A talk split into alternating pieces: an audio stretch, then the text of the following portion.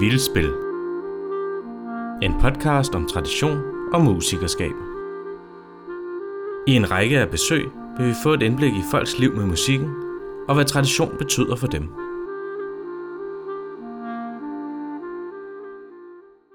Jeg hedder Mette Katrine og spiller harmonika, og nogle gange også toradet harmonika. Øh, jeg er uddannet folkemusiker på konservatoriets folkemusiklinje. Jeg blev fra 2001 til 7 øh, gik jeg der, og øh, jeg lever af at være udøvende øh, musiker eller foredragsholder. Øh, jeg har nogle gange også undervist lidt, men øh, man har fundet ud af, at det passer ikke ret godt med, hvis man godt kan lide projekter, eller turnéer, eller koncerter, der kan ligge på hvornår som helst, så har jeg ikke haft samvittighed til at blive ved med at udskyde de tirsdags elever, som man kunne have haft, eller, eller hvad det nu har været. Så, så udøvende folkemusiker med forkærlighed for, hvad jeg kalder traditionel musik.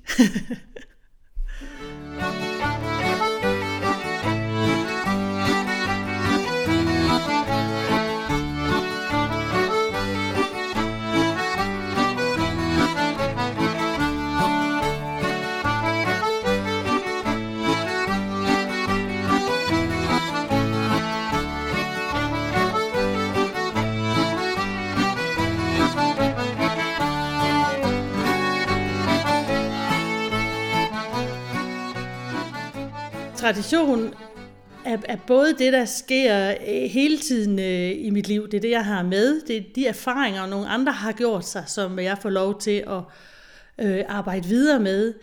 Altså, der, der er både en slags låst tradition, og så er der en, en super levende, fordi jeg tænker også over traditioner året rundt. Øh, med at til jul, der har jeg en rød juledu på, og jeg kan bedst lide, hvis juleaften foregår nogenlunde, ligesom øh, da jeg var barn. Og jeg har engang slået ordet tradition op i en ordbog, og der nævner de lige netop øh, jul. Og så står der lidt overraskende lidt længere nede i beskrivelsen, at, at tradition er noget, der er præcis ligesom det har været så mange gange før. Og der kan man sige, at jeg lægger den røde du på til jul og den gule til påske, og har den samme slags øh, pynt på de her tidspunkter. Men når jeg selv egentlig tænker tradition, så har det altid noget med levende tradition øh, i, inden øh, for folkemusik at gøre. Og hvis jeg lige bliver ved, ved den anden der, øh, der er nogle bestemte sange, som øh, jeg også i mit virke med Zenobia bruger hver år øh, øh, på bestemte tidspunkter. Det er, jo sådan, det er jo sådan, det hjælper mig igennem en hård vinter at synge snesange, eller at synge øh, sig nærmere tiden. Og nogle af de der sange, som er skrevet ind i den følelse, som jeg også får på forskellige tidspunkter. Det hjælper mig også overhovedet til at synes, der er forskel året rundt, i stedet for, at man måske først er vågnet, når solen er stået op og skynder sig, inden den går i seng. Altså, man fornemmer mørket, man fornemmer øh, en cyklus. Men på den måde er traditionen lidt statisk for mig. Men så inden for musik, så har det altid noget med noget levende at gøre. Det er noget, fordi det hele handler om mennesker. Det hele handler om, hvor jeg får musikken og fortællingerne fra, og hvor jeg er på det tidspunkt, hvor jeg får dem, og hvor lang tid jeg har dem, inden jeg måske giver dem videre, hvor der er så nogle andre, der, der tilfører noget. Øhm, og jeg, jeg, jeg tænker også øh, inden for, for den folkemusik og de fortællinger, jeg bruger, der, for, der forstår man den på, i alle livsstadier. Øh, man, kan, man kan få øh, høre det samme eventyr, når man er 3 år og 70 år, og så betyder det noget helt andet. Og jeg kan heller ikke lade være med at tænke på Tang Christensen, som siger på et tidspunkt, at fortællingerne øh, og sangene, de skal ikke forklares, de skal gentages. Og inde i mit hoved har det også noget med tradition at gøre. Jeg forstår det først, når jeg har gentaget det igennem usandsynligt mange år. Og imens jeg gik på øh, konservatoriet, der i starten, der forstod jeg det ikke. Jeg troede, at når man havde spillet en melodi øh, 10 gange, så var den færdig. Så kunne man øh, komme videre. Og det, det frustrerede mig usandsynligt meget, at jeg aldrig blev færdig med Mortens Polka, indtil det gik op for mig. Det bliver jeg aldrig nogensinde. Man kunne have, man kunne have forskellige bud på det hele tiden. Og den eneste måde, hvor, hvor man kan bevare de her ting, det er at bruge, bruge tingene. Og jeg tænker tit på, at, at folkemusik og øh, det talte sprog, det er i tæt forbindelse. Og hvis man spørger nogen, der har været levende i øh, 60'erne og 70'erne, hvis man så kunne optage sproget dengang, og så sammenligne det med nu, så vil jeg være med, at alle folk har udviklet helt vildt meget på deres sprog. uden at ville det, men bare fordi, at man er et åbent menneske og bruger det og hører noget nyt og nogle nye ord og øh, bagtunge af og øh, bliver lagt anderledes i dag end, øh, end dengang. Øh, så jeg tror på, at udviklingen sker i det materiale, man kender godt, som man bruger hele tiden.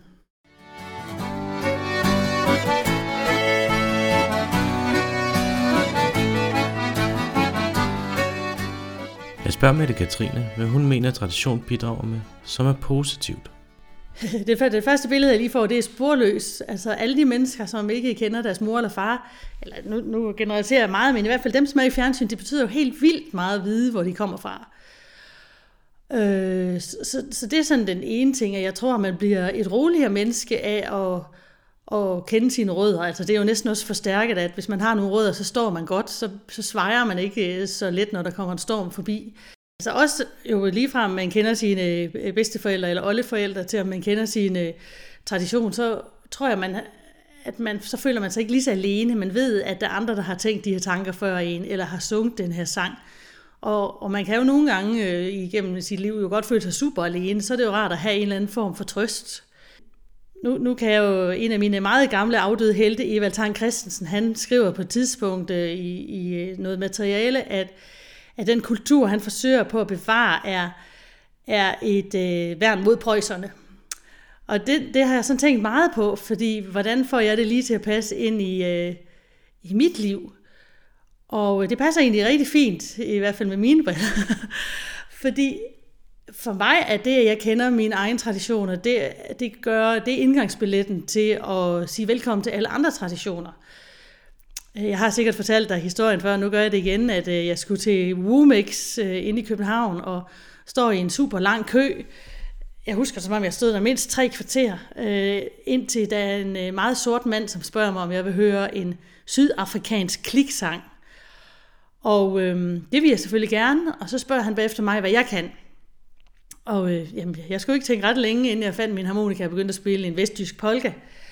Og så dagen efter, så kommer der en dame, som havde hørt hele det her optrin, og sagde, hun, hun havde været så glad for, at jeg kunne noget, fordi hun havde haft kulturelt mindre værd, kaldte hun det. Og jeg spurgte hende så, hvad hun mente med det. Så siger hun, jamen, jamen nogle gange så, så ser det ud som om, at alle de andre, de har sådan en stærk kultur, og, og, og kan, kan de overrumple os øh, her i Danmark, og kan vi overhovedet noget? Hun, når hun sådan tænkte, så synes hun ikke, at hun kunne noget. Øh, og det er jo en sjov indgangsvinkel til samtale, så øh, jeg fik hende udspurgt, og jamen, hun spillede jo ikke på noget på den måde, men hun havde jo lært nogle bestemte opskrifter af sin mor, og hun øh, fortalte et par H.C. Andersen eventyr, og kunne nogle vuggeviser for børnebørnene, og manden var god til vitser. Og nu kan det godt være, at det er med de meget positive briller på, men jeg vil gerne tro, at nogle gange er det kultur, vi bærer med os, måske så almindeligt, så man ikke ved det særligt, at der skal nogen udefra til at, at vise det. Men hvis man ved, at man kan bage super småkager, så er det jo også meget sjovere at øh, spørge en fra Uganda, hvordan de bager småkager. Så for mig er det sådan roen i, at, at vi alle sammen står med noget særligt selv, når man kan, kender sine rødder.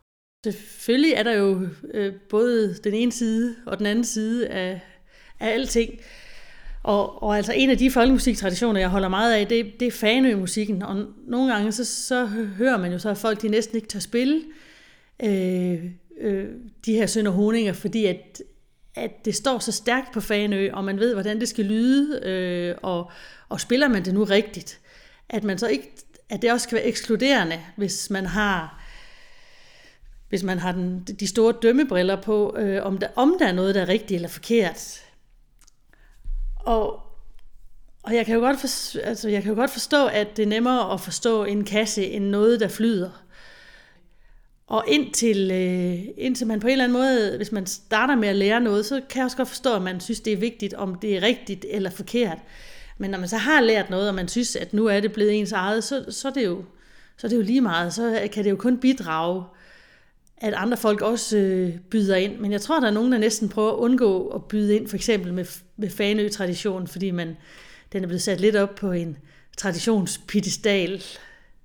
Og det, det, det kunne jeg jo godt forestille mig, eller det synes jeg, der måske er ærgerligt. Fordi nogle af de her stærke traditioner, Altså, jeg tror, de kan holde til hvad som helst. Jeg tror ikke, elastikken den brækker. Jeg tror bare, de hopper tilbage øh, til det, de var før. Jeg, jeg kan huske, altså igennem de forskellige folkemusikperioder, så har folk jo eksperimenteret helt vildt. Man har puttet sækkepiber på og taget dem af igen, og puttet trommer på og taget af igen. Men det er som om, at den traditionelle folkemusik, den, den lever bare videre i sig selv. Og ligesom med sprog, så udvikler den sig egentlig kun med, med alle dem, der bliver ved med at bruge den. Man, man skal huske at... Ja, ja, mangel på brug, det ødelægger jo en tradition. Men selvfølgelig er der noget ekskluderende i også, at man, man tror, man ved, hvordan ting de skal være. Det, det er lige det første, jeg kommer i tanke om. Ja.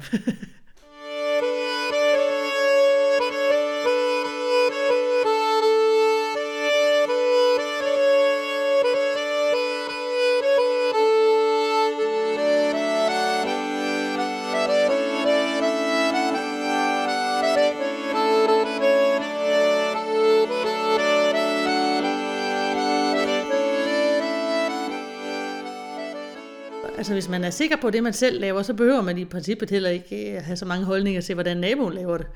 Fordi så ved man da, at ting de er okay. Altså, hvis jeg ved, at jeg har opdraget mit eget barn ordentligt, så øh, kan jeg godt blive lidt irriterende på naboens uopdragende børn, men det er da lige meget. Altså, ting, de skal nok gå godt alligevel.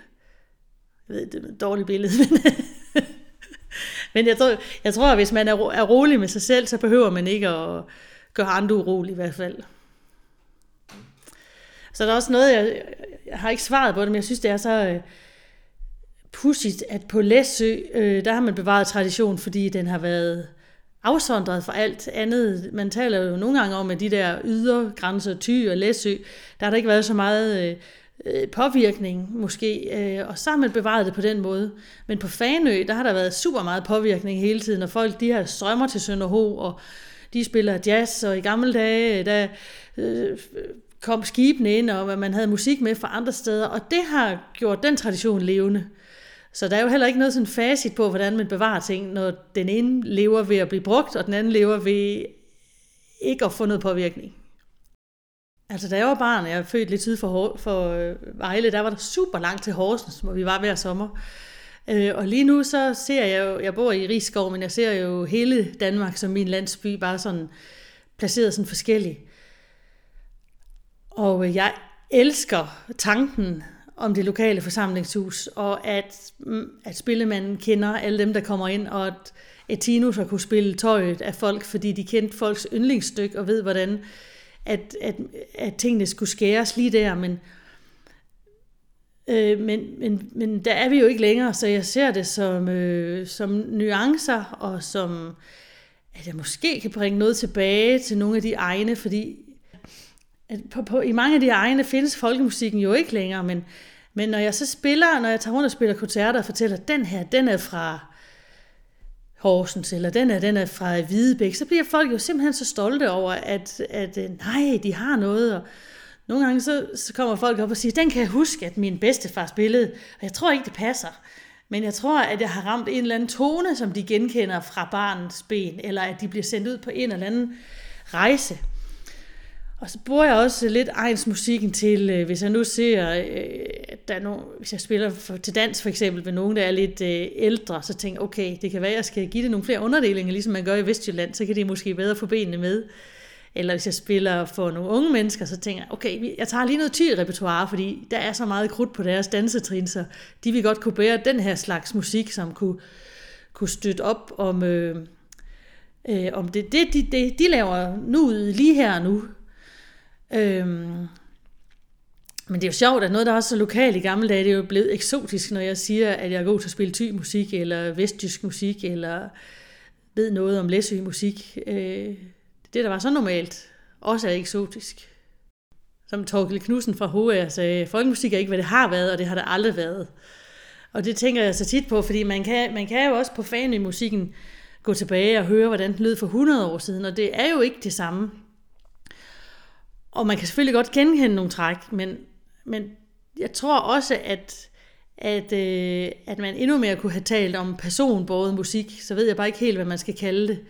Fordi jeg tror, at fanemusikken er jo på den her også til tider udmærket pedestal, fordi Peter Urbrand har været så øh, fuldstændig fantastisk til at videreføre de der ting, og så karismatisk.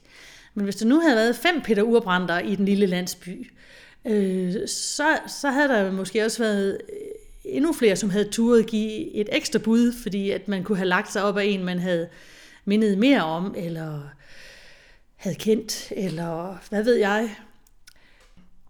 Og også ligesom med sprog, så nogle gange så har jeg troet, at min far han selv havde opfundet nogle af de jyske ord, som han bruger, fordi de kendte dem ikke i nabolandsbyen. Men når man så har dykket rigtig langt ned i en eller anden dialektordbog og fundet ud af, jamen okay, det der, det sagde man inden for den radius af 10 km. Og så var der nogen, der sagde noget andet. Så giver det også god mening for mig, at hvis nu øh, borgmesteren havde været en øh, ordekvilibrist, øh, så begynder folk jo at sige det ord lige der. Og så tror jeg også, det har været med musik, at hvis du har været en stor, på alle måder, spillemand, så er det dig, der har givet karakteristika til tingene. Og hvis han så havde hørt Elvis, så er der måske lige kommet en anden slutvending på den her polka, eller, og det har man så ikke gjort i egen ved siden af, fordi at de har hørt noget andet. Så, så jeg tror, jeg bliver endnu mere enig med mig selv om, at det er vigtigst, den person, man har det efter, end, end den egen, man har det efter. I hvert fald inden for de sidste 50 år. Jeg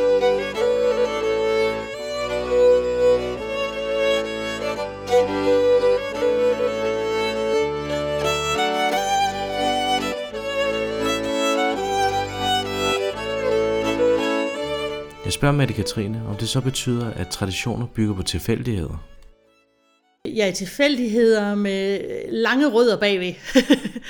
Fordi jeg tror godt, at øh, en tilfældighed, der har haft levekraft, fordi ellers så tror jeg bare, at den svupper tilbage der til, hvor, hvor den har været, hvor man har kunne bruge den.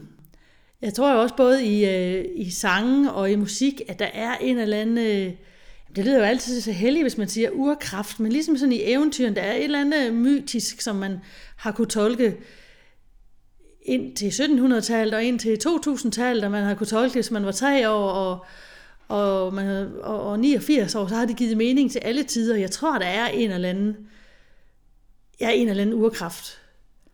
Og jeg tænker også utrolig meget over, at jeg komponerer også selv en hel del, men, men det er godt nok de færreste, som jeg kender, der har formået at levere ind i den store pulje af traditionsmusik. Noget, som andre mennesker, de har synes kunne hamle op med de melodier, som øh, kom fra Tinusbrødrene eller Frederik Iversen. Og nu er det ikke så længe siden, jeg lige har spillet Målbodrengens Hopsa. Hvis jeg selv havde komponeret den, så tror jeg, jeg havde affærdiget den med, at øh, den var for lalleglad, ligegyldig, øh, uopfindsom. Men det er jo en fuldstændig fantastisk hopser, som jeg ikke kan lave magen til, ligegyldigt hvor mange træklange jeg selv øh, putter ind i skabelonen, eller, eller hvad det er. Så, så, så der er et eller andet, som jeg ikke lige kan fortælle, hvad opskriften er. Jeg har spillet folkemusik, siden jeg startede med at spille harmonika. Det gjorde jeg, da jeg var 11 år. Inden da der har jeg jo hørt en hel masse, og jeg har ikke haft trangen til at øh, komponere øh, Øh, indtil, øh, hvad skal vi sige, for 10-15 år siden. Og så kom det sådan fuldstændig naturligt. Og hvis man nu grænsker mine melodier, så vil man også øh, tænke, at jamen, det er folkemusik, det, det er skrevet over samme læst, og for det meste, så skriver dem heller ikke så, og jeg, jeg tror ikke, der er noget mærkeligt i det egentlig, men de kommer sådan bare dumpende.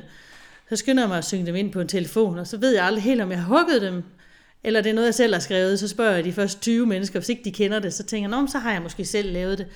Men jeg tror egentlig bare, det er en konsekvens af, at, øh, at jeg har beskæftiget mig med det så lang tid, og at, at det, det er bare en forlængelse af at kende noget stof rigtig godt. Altså, så øh, kender man de der 100 slutvendinger, eller ved, hvordan polka den nogenlunde skal skæres, og så... Øh, Altså igen, hvis man tænker på sprog, så er det ikke mig, der kommer til at forandre noget på det engelske sprog. Jeg kan godt øh, begå mig, men det kan jo godt være, at jeg opfinder et sjovt nyt ord på dansk, fordi det er bare noget, der ligger der sådan helt naturligt. Så for, for det meste, så kommer mine egne melodier bare øh, flyvende som forlængelse af, at jeg kan 300 andre polkaer. Men jeg, jeg synes, der er et eller andet, jeg ved ikke om det er frygt, men, men der er et eller andet særligt ved at tænke over, at de sidste syv spillemænd, de har spillet den her polka før mig, og de har afleveret de bedste, de kunne til mig. Fordi der er sådan noget survival of the fittest i, i traditionsmusik, som bliver afleveret fra menneske til menneske, at hvis ikke det var en god vending, hvis ikke det var en god øh, polka, så havde man bare droppet den igen. Og der er det en gang imellem, når man sidder med en eller anden nodesamling, jeg tænker, okay, der har man måske bare taget rev eller krat med. Der har ikke været nogen øh, naturlig udvælgelse der. Men altså, man kunne jo utrolig storsnudet håbe, at en af mine melodier overlevede 100 år. Altså, så ville den jo have bevist sit værd som værende lige så god som 30 huspolka.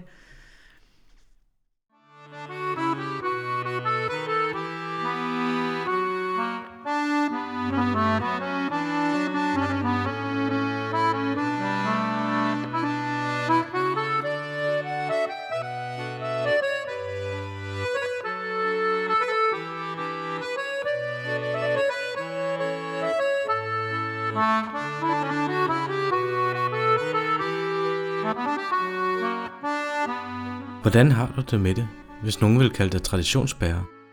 Så sætter man straks med korslagt arm for at passe lidt på mig selv. Jamen, så vil jeg sige, at det var øh, en halv ære og en halv forpligtelse. Øh, og, og de går jo sådan fuldt hånd i hånd, fordi øh, ligesom øh, hvis man, øh, nu har jeg en lille dreng på snart fire, så man føler sig jo utrolig forpligtet til at, at lære ham alt det bedste, man selv kan, så at han bliver bedst muligt klædt på. Og det vil jeg jo også synes, at øh, det vil jo være en skændsel, hvis jeg bare jeg lukkede mig inde i mit hus og spillede det for mig selv. Nu har jeg jo startet med at præsentere mig selv, siger jeg ikke underviser, så jeg, for, jeg, jeg synes, jeg har en forpligtelse til at give, give det videre på en anden måde. Om det så er bare til Emil eller min søn, eller om det er øh, ved at skrive bøger eller plader, eller bruge det helt vildt meget, så musikken lever i brugen. Jeg tror også, der var en gammel øh, sangerske, som sagde, en sang er kun en sang, når den bliver sunget. Så alle de melodier, jeg skal have, dem, dem skal jeg jo holde ved lige og bruge på den ene eller den anden måde.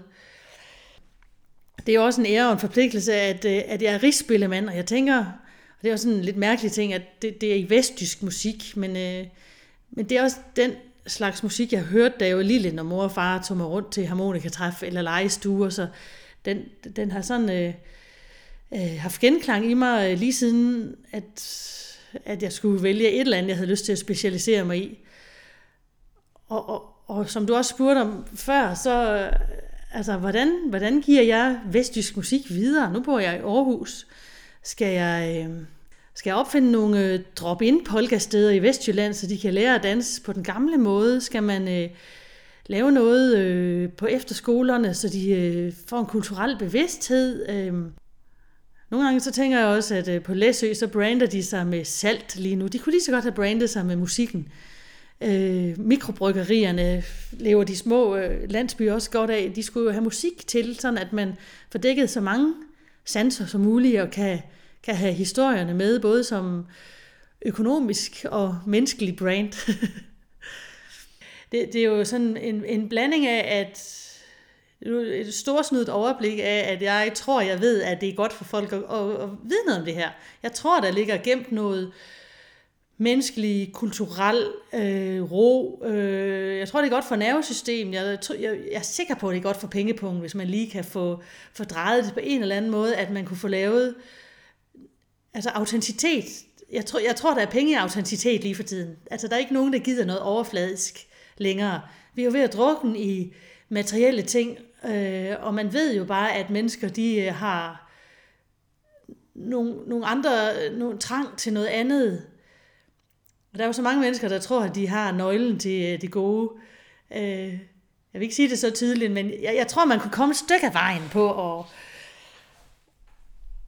og, og, og danse med sin bedstemor, som Benny Holst han skrev en sang om en gang, at, øh, at der er noget diversitet, at, at øh, små børn og bedsteforældre og øh, teenager, at de har noget sammen, at, øh, at man kender, man kender historierne, jeg har nogle gange tænkt, at der ikke var forskel på mig og en øh, spillemand fra 1800-tallet. Øh, men så var der en, der, der sagde til mig, at det er der jo, fordi dem fra 1800-tallet, de levede ikke af det. De havde for det meste, og det tror jeg er rigtigt, et andet fag også.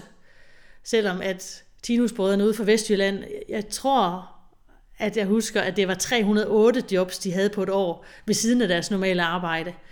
Så det der med, at øh, jeg også stiller mig til rådighed for nuet, for den fest, man er hyret til, øh, for, for de mennesker, der måtte øh, have brug for mig, eller de lyster, jeg har til at udføre et projekt, øh, det, har, det har jo også et eller andet med at gøre, at jeg lever af det, og også nogle gange tænker på, hvordan... Øh, Øh, jeg bliver nødt til at også tænke på, hvor pengene er nogle gange. Og, og, og, og det, gør, det giver det måske mere udfarende, end til de spillefolk, som måske ikke lever af det, som er generation ældre end mig, som sidder hjemme og håber på, at det de kan, at der er nogen, der ringer på en dag. Og jeg står i sådan en privilegeret situation. Nu har jeg været uddannet i 15 år, at jeg sådan set har jobs nok. Så jeg kan godt tillade mig, når tilliden er der, og så slå bremserne i det og tænke, okay, hvad vil jeg også? Fordi nu har de sidste 15 år vist, at der skal nok komme jobs inden for det, jeg brænder for. Jeg, igen, at at hjerteblod og autenticitet, der er altså også så meget brug for det, som man også godt kan, kan tjene penge på det. At det indgår ikke, de, de går hånd i hånd. Selvfølgelig vil jeg også gerne øh, blive ved med at leve af det, men, men jeg har jo også noget, som jeg slet ikke kan lade være med at give videre. Og noget, som jeg synes er vigtigt for andre også, fordi at folkemusik overlever, overlever ved at blive delt. Der er så mange der er så mange ting, der bliver båret af frygt også, hvor folk er bange for, at man... Tænk, hvis de andre de også spiller den polka, jeg kan. Eller tænk, hvis jeg fortæller nogen om, at jeg vil opfinde noget. Hvad nu, hvis der er nogen andre, der opfinder det før mig? Og jeg tror simpelthen ikke på, at det sker her. Jeg tror bare, at vi bliver rigere af at dele det, og at det hele det bliver, øh, det bliver stærkere. Og jeg har nogle gange tænkt på også, jeg har tit været rundt til fester eller på efterskoler og undervist i folkedans der er rigtig mange, som ikke har lyst til at komme med ud. Jeg, jeg, jeg, jeg tror ikke, jeg har mødt nogen, som sagde, nu har jeg danset en halv time, jeg kunne ikke lide det. Så, så, så ja, der er et eller andet rart, dejligt fællesskab, som vi har brug for. Det kan også være, at man kan finde det i madlavning, eller hvis man er ensom det.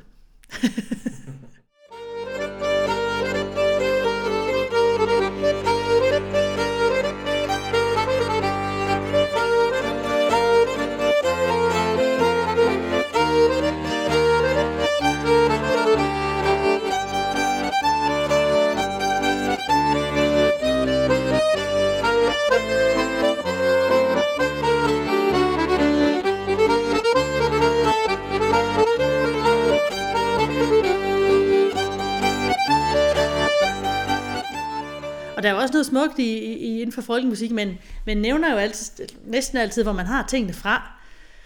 Øh, så hvis man skulle være bange for, at der var nogen, der ville spille ens melodi, kan man håbe, de har pli nok til, ligesom vi andre gør, at sige, den her polka, den har jeg efter Paul Lendal.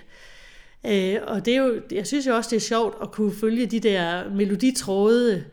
En gang imellem kommer man jo ud i nogle helt vilde efterfølgninger Altså nu har jeg jo sammen med Christian Bukke i mange år spillet sammen med Dwight Lamb. Og vi kunne jo en af hans polkaer, inden vi mødte ham, Krenjeops regnlænder. Og øh, den vidste vi jo, øh, Dwight var jo ved at falde om, for han troede ikke, der var nogen, der kunne den i hele verden. Og så hørte han også spille den på den første koncert, hvor han mødte os. Vi kunne jo præcis fortælle, at vi havde lært den af Sonic, og han fortalte, at han havde lært den af Hans Jørgen, som fortalte, at han havde lært den af Evald, og så går man tilbage til optagelserne. Og Evald fortalte, at han havde den fra Kren Dein, som havde den fra Kren Jeop. Og det var Dwights oldefar. Og den, jeg synes, det, det kilder dejligt ned ad nørdet ryggen ved at, at vide, at, at, at man havde den fra, på den der måde.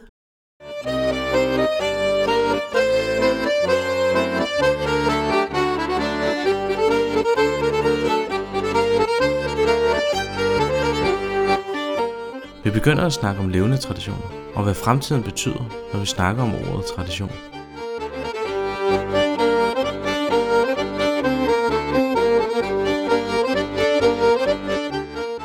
Jeg har holdt en masse kurser, men jeg har undgået de der private elever eller musikskoleelever. Jeg kan heller ikke rigtig se, om de er der lige i fremtiden.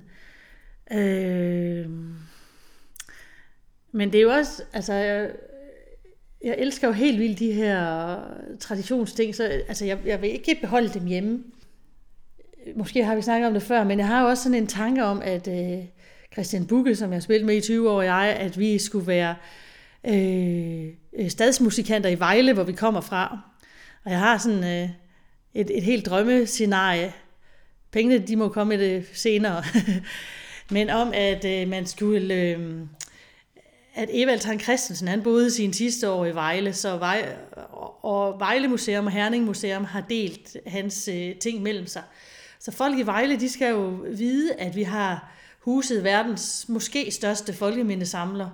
Der er ikke, altså vi har jo en kæmpe folkemindesamling. Der er ikke nogen lande, som i hvert fald bryster sig af at, at have lige så meget. Det, det, han har besøgt øh, lokale spillemænd i Vejle, han har besøgt Frederik Iversen og Anton Bernsen, som, hvor der også er melodier efter. De skal jo ud til Vejles befolkning, så man får noget kulturelt selvværd, i stedet for hende damen, jeg fortalte om, der hedder kulturelt mindreværd. Man skal ud til gymnasierne, øh, og de skal, de skal analysere folkeviser, men de skal jo også synge dem, de skal jo kunne fornemme dem, de skal gentage dem, i stedet for kun at analysere dem, og, og vide, at de, de kom fra Vejle. Det kunne være sjovt.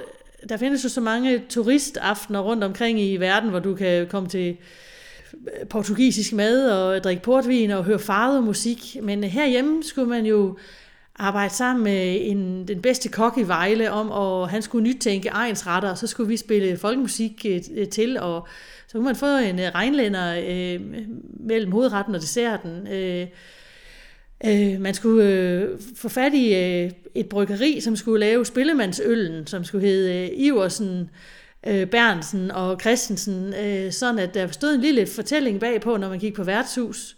Der skulle være værnepligt, øh, sådan at alle spillefolk de spillede på to værtshuse og et plejehjem øh, om året. Du kan godt høre, at jeg er helt hippie op øh, og glad over, at altså, det, det, det, det skulle jo ud, fordi der er, der, om ikke andet, så kunne man fortælle nogle, nogle virksomheder, at der vil være penge i de her ting, fordi det er der. Jeg tror, øh, nogle gange har musikere jo øh, fortravlt med bare at overleve.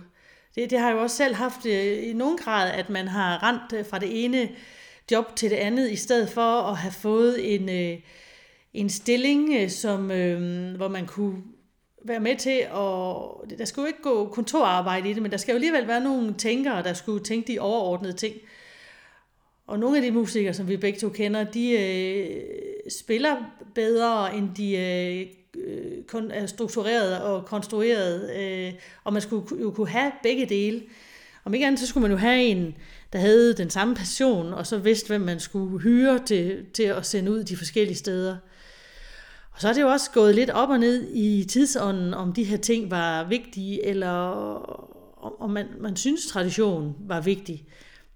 Nogle gange kan man jo også have lidt berøringsangst for, om øh, Dansk Folkeparti de kommer æder en. Fordi at det, det, det kunne være i deres ånd, men det kunne jo lige så godt være på enhedslistens ånd. Nogle gange hører man, at folk de siger, at nu er der nogen, der har taget patent på vores flag. Ikke på mit flag. Jeg flager er lige så glad med det, fordi jeg synes, det er et dejligt flag, og der er jo ikke nogen, der, der, der tager patent på det, hvis alle andre også bruger det. Men jeg tror, at vi står et godt sted lige for tiden, fordi at, at mennesket øh, også har brug for noget ånd, har man fundet ud af, at vi har brug for noget sammenhold, vi har brug for autenticitet, øh, og vi har nogen, der er uddannet nok til at kunne gøre det.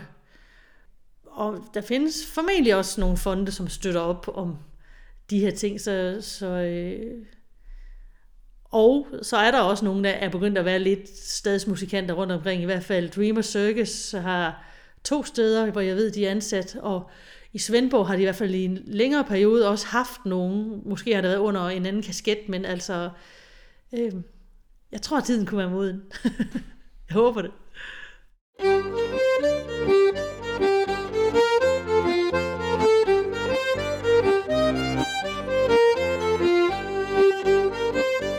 Spørger Mette Katrine, om hun kan vælge en fysisk ting, som fortæller noget om tradition for hende. Nu bliver jeg både blank, og der dukker 100 ting op på én gang, fordi der er jo, der er jo så... Øh, mange ting, alt lige fra, at, at de, de bestemte julesange, øh, så julesalmer, man synger, og hvordan øh, man går rundt om juletræet, og at vi husker, øh, at det, man skal spise and, og at øh, man samles rundt om bordet, øh, hele familien, man spiser ikke hver for sig, og at øh, børn selvfølgelig lærer sange uden ad. Øh, hmm, og det er jo så den der, på en eller anden måde, det er både opdragelse og årstidstradition. Min far, han, han er jo, han synes, det er meget hyggeligt at se bunderøven i fjernsyn, men, men han, han synes jo, det er fuldstændig normalt. Det er jo sådan, hans far og bedstefar har, har gjort ting altid. Så for ham er de der traditionsting, de er jo bare sådan, det er jo bare sådan normalt. Det er bare fordi, det er smart at have lært noget af nogen, i stedet for at skulle opfinde det hele selv. Men, og så kommer den anden, den parallelle tradition, som er kommet med, som jeg måske mest har tænkt over efter, jeg kom på konservatoriet, fordi man bliver så bevidst om, hvem har gjort hvad og hvorfor. Og igen så er det jo fordi, det er smart. Det er smart at spille en polka i Vestjylland på en bestemt måde. Fordi hvis du i hvert fald i gamle dage har spillet øh, en polka for ty, så kunne du ikke danse til den. Altså så gik den jo for hurtigt. Så man har, man har jo kendt nogle koder, som man har lært af dem før en, og det var fordi, det var smart. Fordi det, der ikke virkede, det er blevet sorteret fra. Så, så det er alt det, der virker.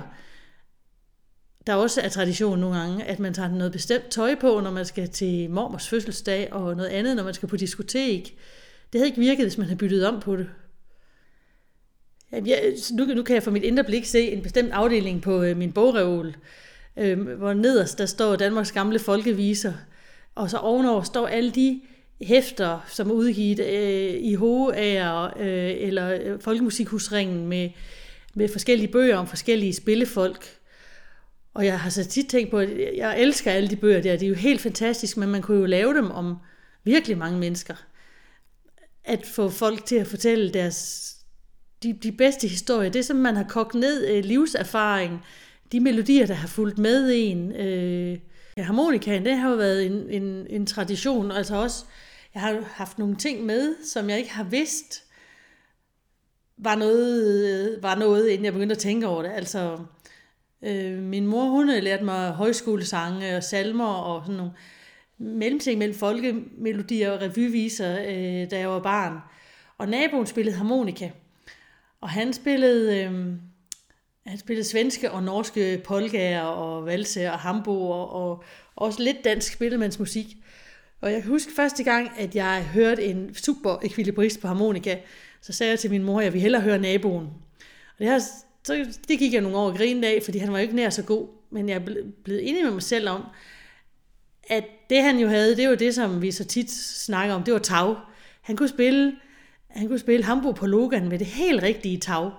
Og alle, og ham jeg bagefter hørte, som var meget, meget mere teknisk overlegen, der, der, der var ikke det samme indhold. Det var, der var en masse form, der var en masse triller, der var ikke noget, der ramte mig på samme måde som, som den musik, som jeg var faldet i søvn til, da jeg var lille, fordi det var det, mor og far, de hørte, og, og øh, det, som også blev spillet ude i, i folkedanserforeningerne.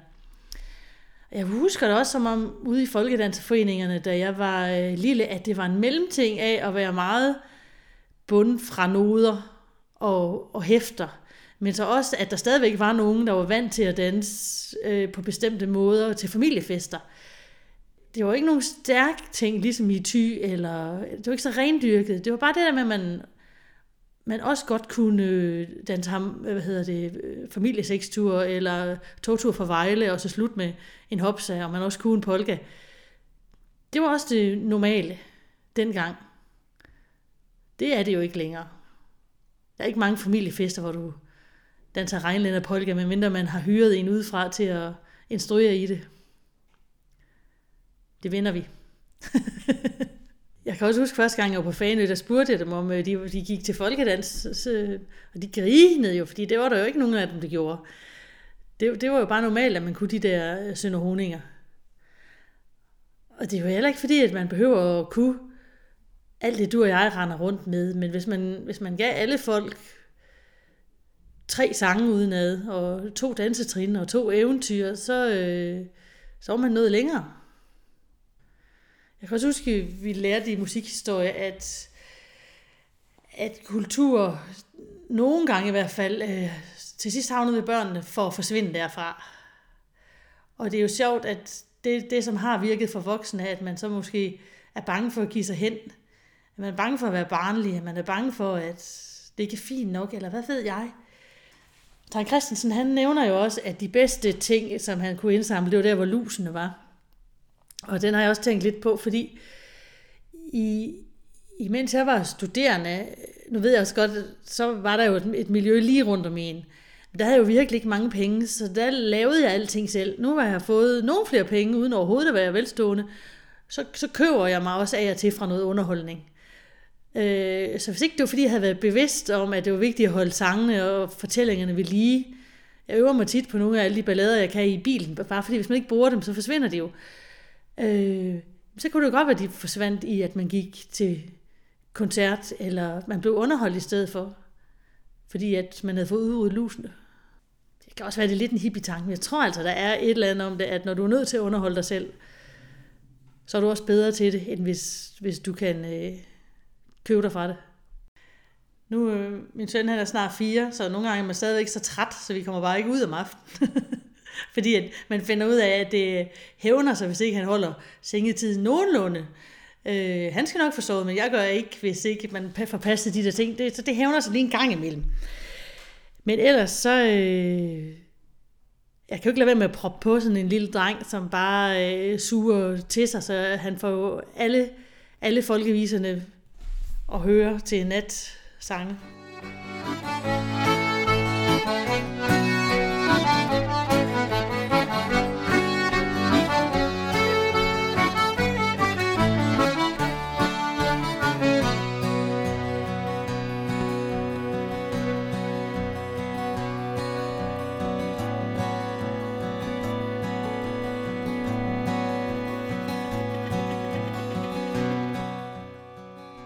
Er traditionen vigtigt? Om tradition er vigtigt. Min, min søster og jeg, vi, øh, vi er også begyndt at arbejde lidt sammen. Hun laver noget med nogle film, og så er hun uddannet i kommunikation, så der hvor jeg tit siger til hende, at vi skal bare kaste os ud i det, så vil hun jo altid gerne have en eller anden plan, inden øh, at vi skal filme, eller inden man skal tale med nogen.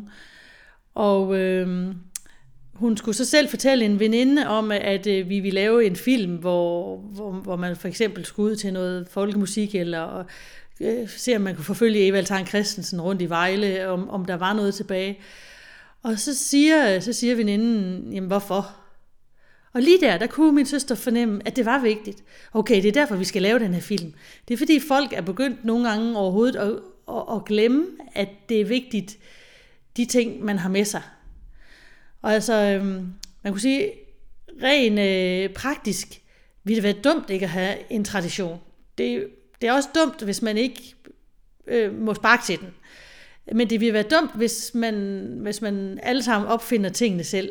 Hvis man øh, forfra, ja, det gør jeg så måske alligevel, jeg går på Google hver gang jeg skal bage, fordi jeg har ikke den tradition med mig hjemmefra. Men det er alligevel dumt. Det vil være meget smartere, hvis det lå i, i hånden. Så er jeg sikker på, at... Øh, at, at dumhederne, som jeg får begået i køkkenet, de, de var luet ud. Så, så der er et eller andet smart ved at kunne stå på ryggen af nogen, som har taget nogle andre ting. Så kan jeg tænke nogle andre tanker, fordi de har luet de der ting ud. Så på den måde synes jeg, det er vigtigt. Og jeg synes, jeg synes det er vigtigt, dem der formår at kunne stå stærkere ved at kende de her rødder. Fordi i sådan en verden, som vi har nu her, der bliver man da blæst om kul mange gange. Der er det vigtigt at være en eller anden tumling, der kan rejse sig igen. Øh, der, der er så mange ting, der flyder os, så alt lige fra høflighed og opdragelse og tradition, tror jeg, man bliver nødt til selv at lave et regelsæt for, hvad jeg har med, fordi man kan ikke længere være sikker på, at naboen har nogenlunde de samme ting med. Hvis man skulle opføre sig ligesom naboen alle sammen, så vil vi alting gå galt. Vi bliver nødt til at have et eller andet selv, vi, øh, vi holder fast i, fordi der, der er ikke på godt og ondt er der ikke noget kodex mere til, til de der ting, så ja, jeg synes, det er vigtigt. Thank you.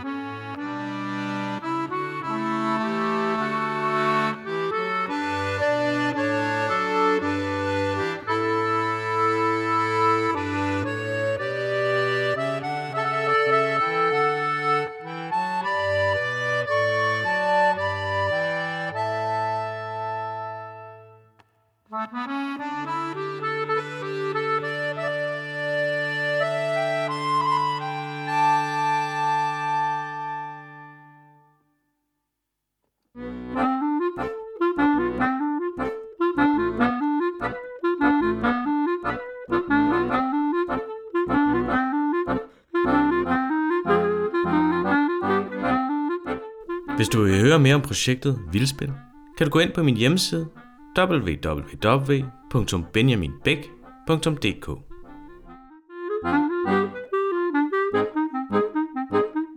Denne podcast blev produceret af Benjamin Bøgelund Bæk. Vi høres ved.